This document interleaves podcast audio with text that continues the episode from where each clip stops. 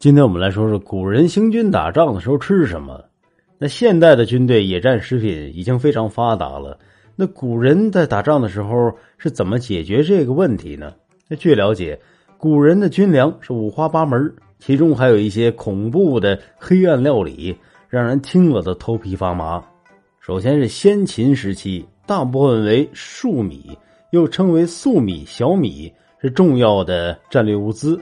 所谓“带甲百万而王粟，弗能守也”，也就是说的小米，也可以做成干粮、熬粥、蒸干饭等等，比较容易携带。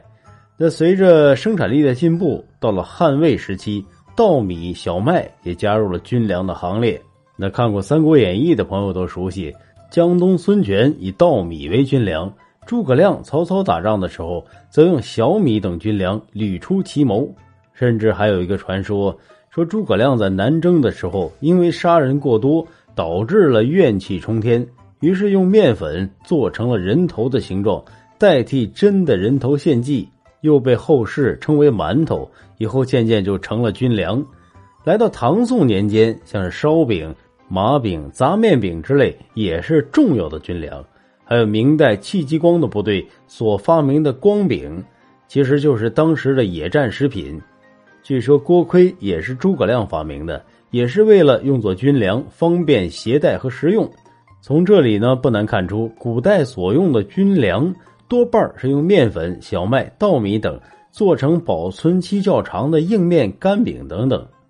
像古代北方游牧民族的军粮，主要是以风干肉为主，这种军粮耐储存，热量高。不过，对于中原农耕民族，没有条件大量的使用。一般是犒赏三军的时候才会有酒喝有肉吃。对于比较珍贵的肉类和鱼类，古人一般都是用盐给腌起来，便于行军携带。那到了明朝之后呢，随着玉米、番薯之类的作物推广，也是渐渐的加入了军粮的行业。另外，汤泡饭也是明代的一大发明。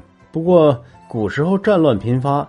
于兵荒马乱之际，军中缺粮那是经常发生，像草根、树皮、野菜，杀战马、吃蛇鼠，各种的昆虫，那饿极了也是难得的美味。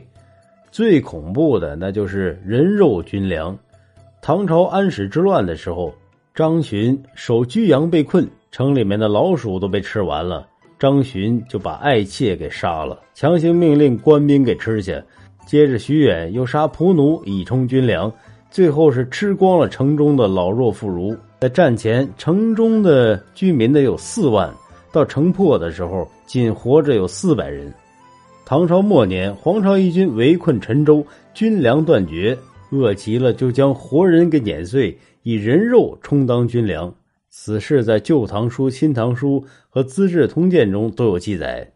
那在宋朝，军队携带的军粮有杂饼、米饼，以及硬块的盐和酱，还有一种奇怪的副食叫做醋布，据说是把布泡在醋和盐水中再晒干喽，吃的时候剪下来一块与粮食同煮。作战期间，酱料和腌菜也是必备的副食。有一种大名鼎鼎的重口味黑暗料理，就是英式咸肉。这个英式咸肉啊，就是用大量的盐腌猪肉或者是牛肉，能保存几年或者几十年。据说，在一八五三年的克里米亚战争时期，战场上的英国人就曾吃过一八零九年的咸肉，有士兵形容像是木乃伊的味道。